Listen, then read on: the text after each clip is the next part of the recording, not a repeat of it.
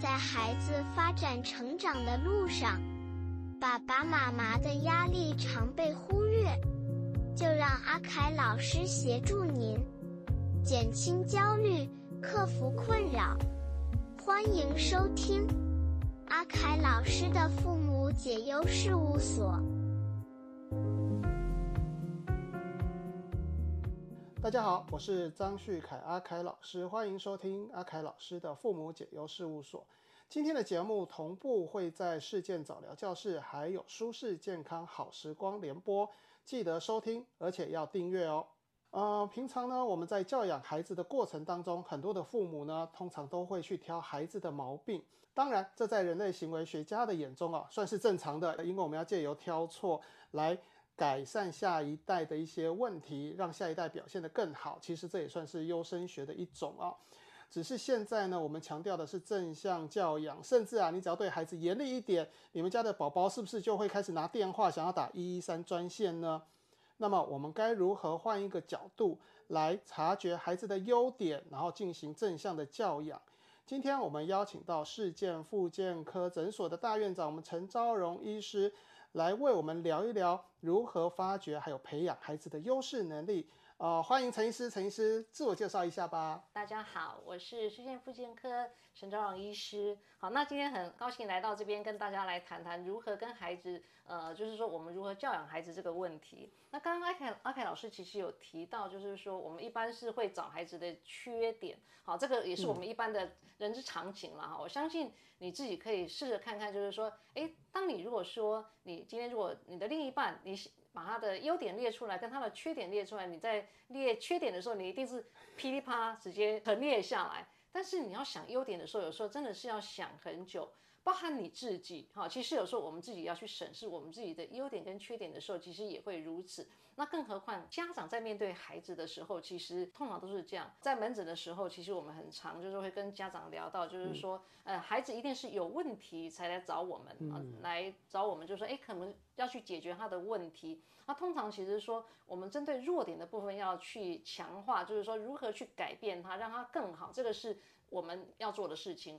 可是反过来想，今天你碰到一个人，你一直在讲他的缺点，你会不会想要交这个朋友？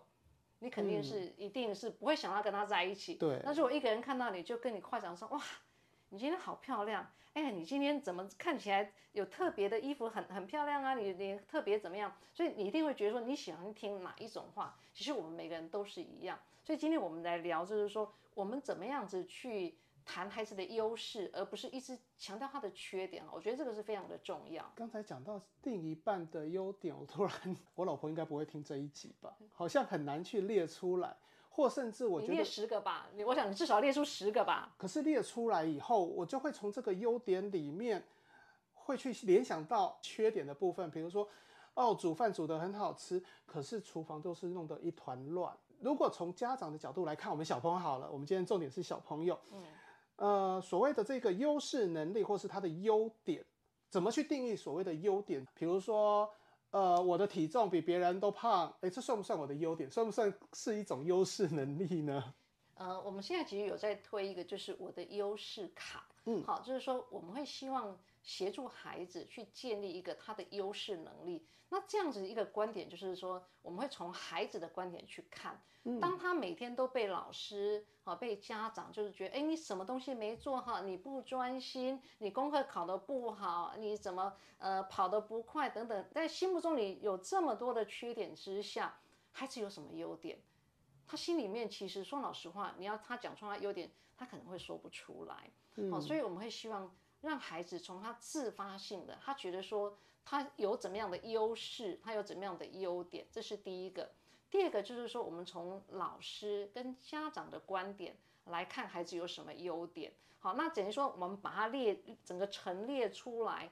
那更重要的就是说，我们让孩子就是说他需要怎么样的协助啊？对，就是说当他有。有这样的优点，那或者是他有什么缺点，那他希望家长跟老师通过怎么样的协助来帮助他，所以我们希望把这些东西去列出来。那由这样子透过透过这样一个表格，好，我们可以一样一样来看孩子的优点。那家长的观点中，孩子有什么优点？那之后呢，我们来借由他的优点去带动他的缺点，等于说。当他有优势之后，我们是不是有办法，就是说让优势的提升之后，也慢慢能够让他学习动机增加之后，那这样他的优点其实也可以接着去做一些调整。嗯嗯，所以说是要那个孩子跟家长同样都认同的某一个点，那个才是优点嘛。比如说小朋友会觉得我不专心啊，我可以注意到旁边很多人讲话，他们的话题很好玩，所以他会可能会认为自己的不专心是一种优点，可是。一定从家长的角度，一定不是了。所以这个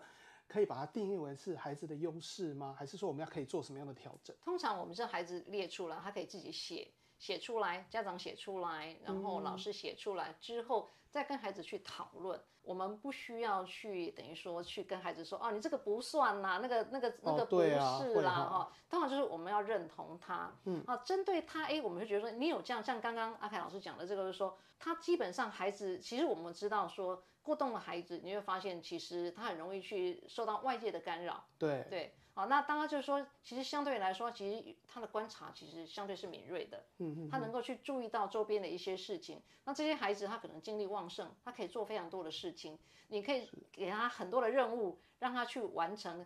他闲下来没事做事，其实才是可怕的。好，就是说孩子的优势，他的优点。他有这样一个状况的时候，我们怎么去运用他这样的优势去带动，然后去提升他的能力，其实是最重要。所以我们很清楚，就是说孩子写下来，那父母写下来之后，我们再来讨论，就是说针对一些这样的状况，他我们能够做一些怎么样一个调整。问题是我们所遇到的小朋友，他可能就是一些身心障碍的小朋友，如果他今天的认知能力的问题，或者是动作的问题。不要说书写或者讲话表达不好，或甚至根本不知道他该如何去知道他自己的优点，那就单纯只能从家长的角度来看吗？还是有其他的方式？所以这个优势卡里面，它它它的设计很好玩，它也可以借由图片，啊，借由一些无口语的部分，它也是可以透过一些媒介，好来。达到我们要的目标是好，其实他只要有认知，他能够知道的话，其实我们还是可以协助他去完成这样他的自己的优势卡。那这个在我们早疗的这个治疗过程中，还有一个好处就是说，今天孩子的治疗可能不是一个人完成，当他把自己这个优势卡做出来之后，你今天在治疗他的治疗师，或者是呃碰到他的特教老师。看到这样他的优势卡，知道说哦，这个人他有怎么样的优势，那他有怎么样的一些一些状况，我们可以怎么样来帮助他？好，可以透过这个孩子自省的家长的写的东西，可以透过这个优势卡，我们可以第一时间点就非常了解孩子的状况。所以说，如果今天当然优势卡有了以后，就可以比如说到学校去，让老师也了解说我的孩子的优势在哪里。那如果今天孩子真的能力都不行，所以家长可以去观察孩子的优势，是不是老师也可以参与一起来讨做讨论呢？对，这个这个其实也是个很棒的东西，就是说今天我们了解孩子有什么样的优势的时候，在这个治疗的过程当中，我们通常都会针对他不行的部分，一直教他，一直跟他做复健，一直跟他做调整。好，那这样的状况之下，其实孩子也会很疲惫。是，好，其实大家都会觉得说。你知道，在任何一个东西你要进步，都需要非常长的时间。甚至于，如果针对这些身身心障碍的孩子，其实很多的劣势，其实有时候真的是没办法做太多的改变。我们自己也很清楚，但他的进步其实是有限的。那我们不如就是说，针对他的优势的部分，怎么让他优势能够尽量去发展？那这个还牵涉到一个，透过这个优势去了解，跟这样的一个一个提升之后，其实孩子的自信心会大幅的增加。我觉得很多的东西，其实当你有自信之后，其实你的动机是会强的，你的学习意愿其实是会增加的。好，这其实非常的重要。通常我们看到孩子，其实常常就是说他缺乏自信，只要一碰到挫折，其实他就退缩，嗯，他干脆就不做。我们临床上其实看到很多孩子，你叫他做什么事情，他只要做一下，发现不行的时候，他一东西一丢，我不会。就回头一瞥，他说根本不想学，他是因为他没有自信，他觉得自己根本就做不好。这样的状况，我们希望透过一些自信的建立之后，让他知道说，哎，很多事情其实要透过一些反复的练习，他当有把他优势提出来，他有自信之后，他就比较能够耐下心来去做一些更进一步的学习。假设今天那个小朋友他的优势能力，比如说我们常听到就是孩子喜欢观呃观察小动物，好看那个蚂蚁在爬。或者他堆叠积木很厉害，而且甚至可以专心很久。问题就是学习上会不专心，然后呃写字写不好看等等的问题。对家长来说，他还是认为我有这些优势有什么用？这些优势将来能够不管将来他能不能生活独立，能不能混一口饭吃，可是他就是面对他的学习就是没有办法学习好。所以这样的一个优势能力是可以来辅助学习吗？还是说今天？我们应该建议家长，他观察能力很好，我们就应该往观察这个角度一直去做发展呢。那刚刚艾凯老师有提到一个，就是说。这个弱能的部分，其实是我们也是必须要同步去进行的，嗯，啊，因为因于现在的一些一些整个社会的一些氛围啊，你一些基本的能力，就是说，基本的阅读啦，基本的学习啊，这些能力是我们会需要去，还是要去加强。是。那刚观察能力好，其实我们可以透过很多其他的元素，就像举例，其实有我们之前就发现，那个孩子对于某一些动物其实是呃非常有兴趣，他可以把一些动物的一些一些元素其实讲得非常的清楚。当他碰到他有兴趣的东西的时候，他那个学习动机其实是非常强烈的。对对。可是你叫他去算数学，叫他去读一些阅读一些东西，他可能是真的是非常的不 OK。好，那我们知道说他有这些能力，我们就也是要去提升他，让他在这个部分更好。可是缺乏的部分，我们还是会想办法去。设法透过这样子一些引导，让他把这个部分还是要去做一些加强。了解了解，这就所谓什么补强平弱了，就是你强的部分要能够让他去更好的发挥，弱的部分我们来慢慢的补起来。就像刚才所说的，他既然对小动物有兴趣，那么在数学上，他可能对鸡兔同笼的问题可能也会有比较有兴趣了。是，就是说用这个东西去引发他的兴趣，然后再去带动。好，那。有缺陷的部分，我们不是说平白放在那边都不管它，还是要有它的优势的能力，让它重点就是说，当他的自信心建立起来之后，他的学习动机其实是会提升的。嗯，好，不要让孩子觉得说我什么都不行，好，我真的是一无是处，我做什么都不 OK，好，是避免一些这样子一些比较负面的状况出现。可是我在平常的时候，这些家长常常会给我一个问题，说老师你们都很厉害啊。你们都知道孩子什么地方很强，然后他不好的地方，你可以知道怎么去带动他们，让他们变得更好。问题是家长就是不知道，所以当家长今天好，他即使做了优势卡，知道孩子哪些是他的优势能力之后，那对于那些比较弱的能力，他有什么样的一个资源可以来帮助他，把孩子这些他总是要面对学习，至少把学习成绩可以做拉高呢？我觉得这个就是透过专业专业人员的来评估。好，就像刚刚讲到说，哎，可能他在阅读上面能力比较弱，那可能针对这个阅读的能力需要去提升啊，或者是说他一些动作发展部分有一些比较迟缓，那需要去做一些处理，或者是语言发展比较慢，需要去做一些这个部分的一些治疗等等，这个可能就是透过专业的老师、专业的治疗师来评估之后去做这个部分的一些课程的训练。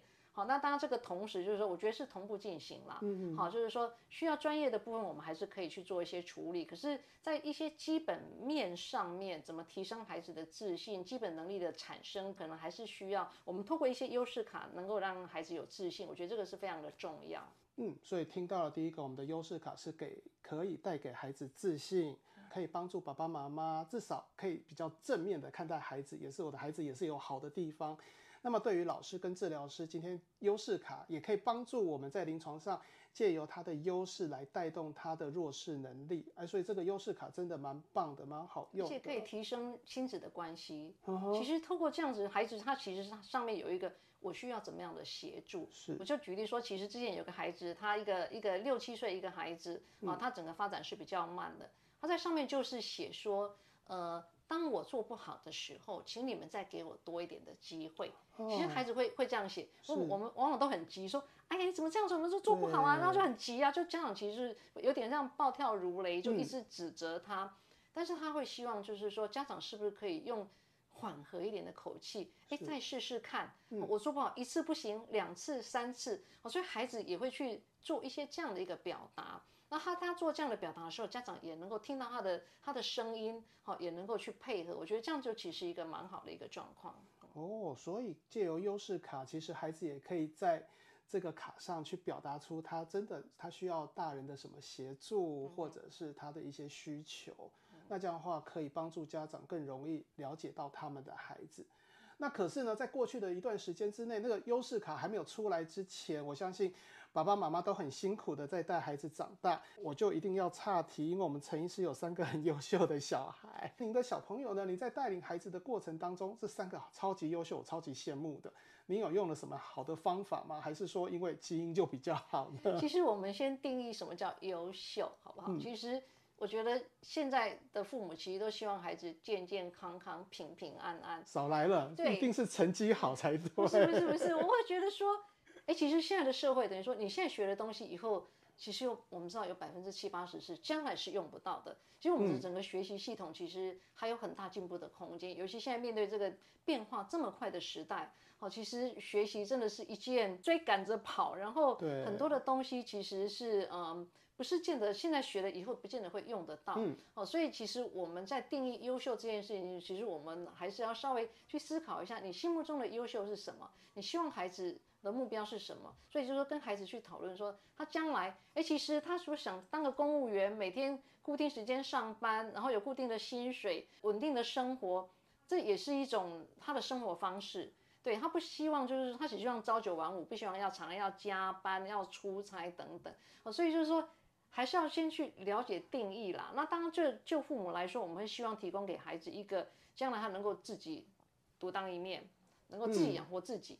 好，这个我想这个是非常基本的要求嘛，就生活能够自给自足，然后有一技之长。哦，这边提到说，我觉得一技之长是非常重要的，对，是非常重要。今天不管他学什么，他有一个技能，所以我的孩子选择都是那种就是属于比较技能性的啊，比如说一个。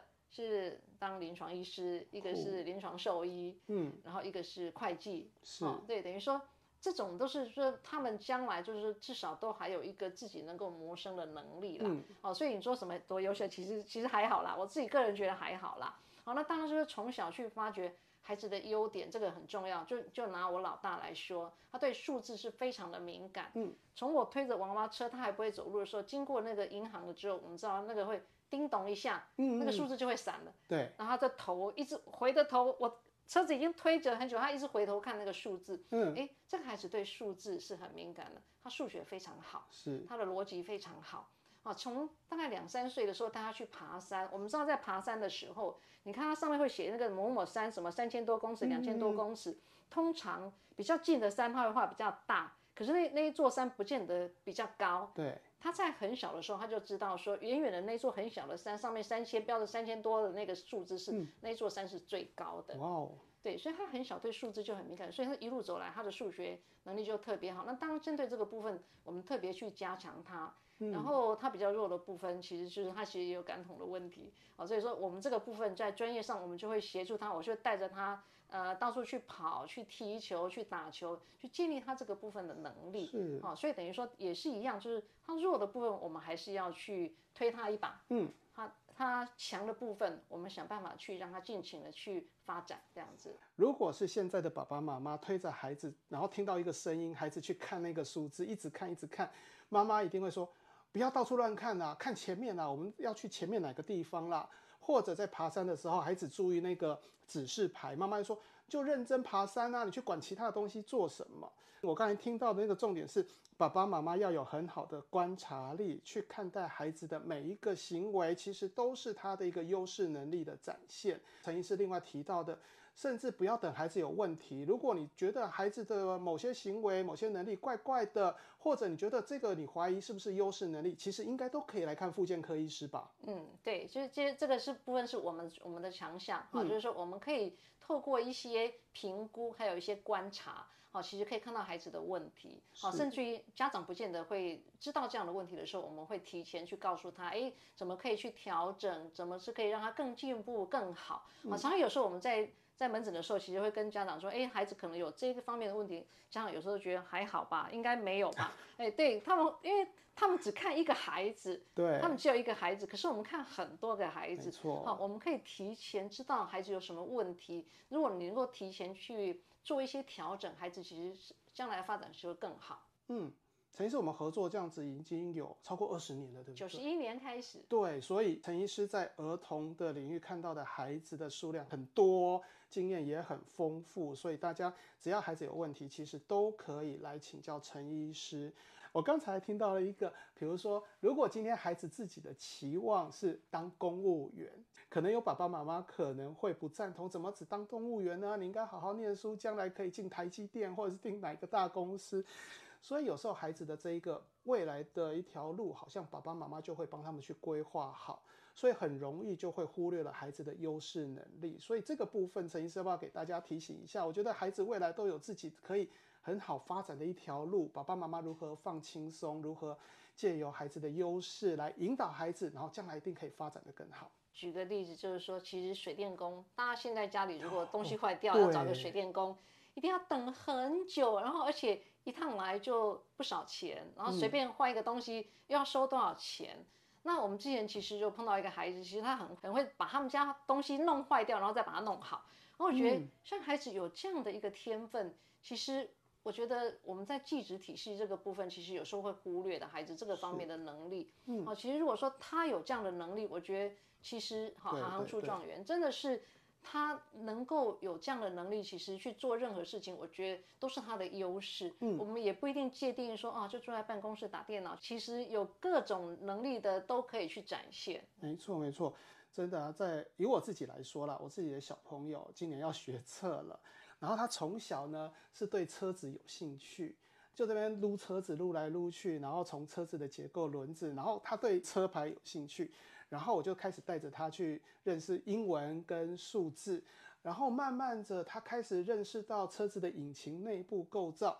他本来小时候有一台很大的模型车，然后那个小时候就是开车门在那边想要拆解，现在他竟然拿起来，然后开始跟我说：“爸爸，里面他那个悬吊系统做的不错哦。”他可以跟我讲那个细节，所以我会认为那个就是他的优势。可是，在这过程当中的确跟家人经过了很多的。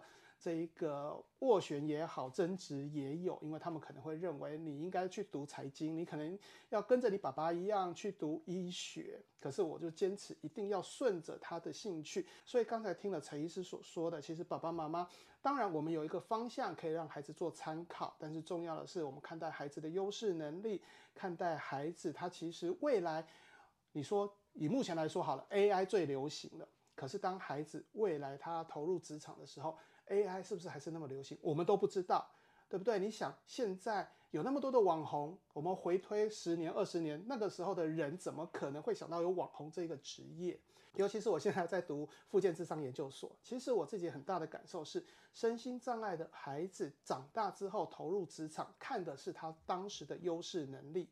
如果你要让他在职场上有好的表现，我们那时候就在讨论，我为什么不能在从小就把他的优势能力建立起来，把他的这个优势能力建立起来，把他培养成他的专长，培养成他的兴趣，将来他就可以自己独立，可以自己生活得很好，爸爸妈妈才可以轻松了。所以刚才听了陈医师所说的，我们今天的孩子的优秀，其实不在于他的学习成绩很高。重点是他可以自己的独立的生活，并且在亲子关系上，我们可以找到孩子的优势，那真的就可以达到了爸爸妈妈可以轻松教养，孩子又可以快乐成长。那么对于孩子这个优势的部分，呃，陈医师还有没有什么可以跟我们爸爸妈妈建议的，或是要宣传一下的呢？其实就是透过这样的一个优势卡的这个建立之后，让孩子建立自信。我觉得任何的学习有自信，这个其实是非常的重要。当他有了自信之后，他有了学习动机，他的动机强了之后，你要做什么事情都比较简单哦。所以这边就提醒大家，就是说，哎，我们就是把他的优点想在心中，把它说出来，甚至于需要怎么协助大家去讨论缺点，我们也是要去努力去改善它啊。那这个可能是透过一些时间，慢慢的一些治疗，慢慢的一些训练，也能够慢慢的去增加他的能力。呃，我们应该是说双管齐下。嗯，对。我所认为的优势能力应该有两种，一种是他在他自己的能力里面比较突出的那一个，另外一种是我比较喜欢的，就是他与众不同的表现，那个可能就是他的优势能力。所以呢，爸爸妈妈，你们今天如果发现呢，孩子有什么样的一个不一样的行为，跟别人不同，你千万不要想他是不是不专心，他是不是有什么症状，您可以把它写下来，留言给我们，我们可以在节目当中再来帮你们回答，我们来好好的解说。好，今天非常谢谢陈医师哦。其实，在教养这个孩子的过程当中，其实是很辛苦，但是又是充满成就的一条路。所有的爸爸妈妈哈，我相信都有很强的责任感。可是这样的责任感呢，可能会让你只注意到你要改善孩子的缺点，甚至你会发现到自己的不足，这会让你的压力越来越大，而且孩子会感受到你的情绪，会变得更不快乐。借由今天的节目，让我们换一个角度，找出孩子的优势，一起陪伴孩子快乐成长，建立孩子的自信。我相信啊，爸爸妈妈在教养路上也可以变得更轻松自在。谢谢您的收听，哎，再度提醒大家要记得订阅我们的所有节目哦。谢谢陈医师，谢谢，谢谢大家，拜拜。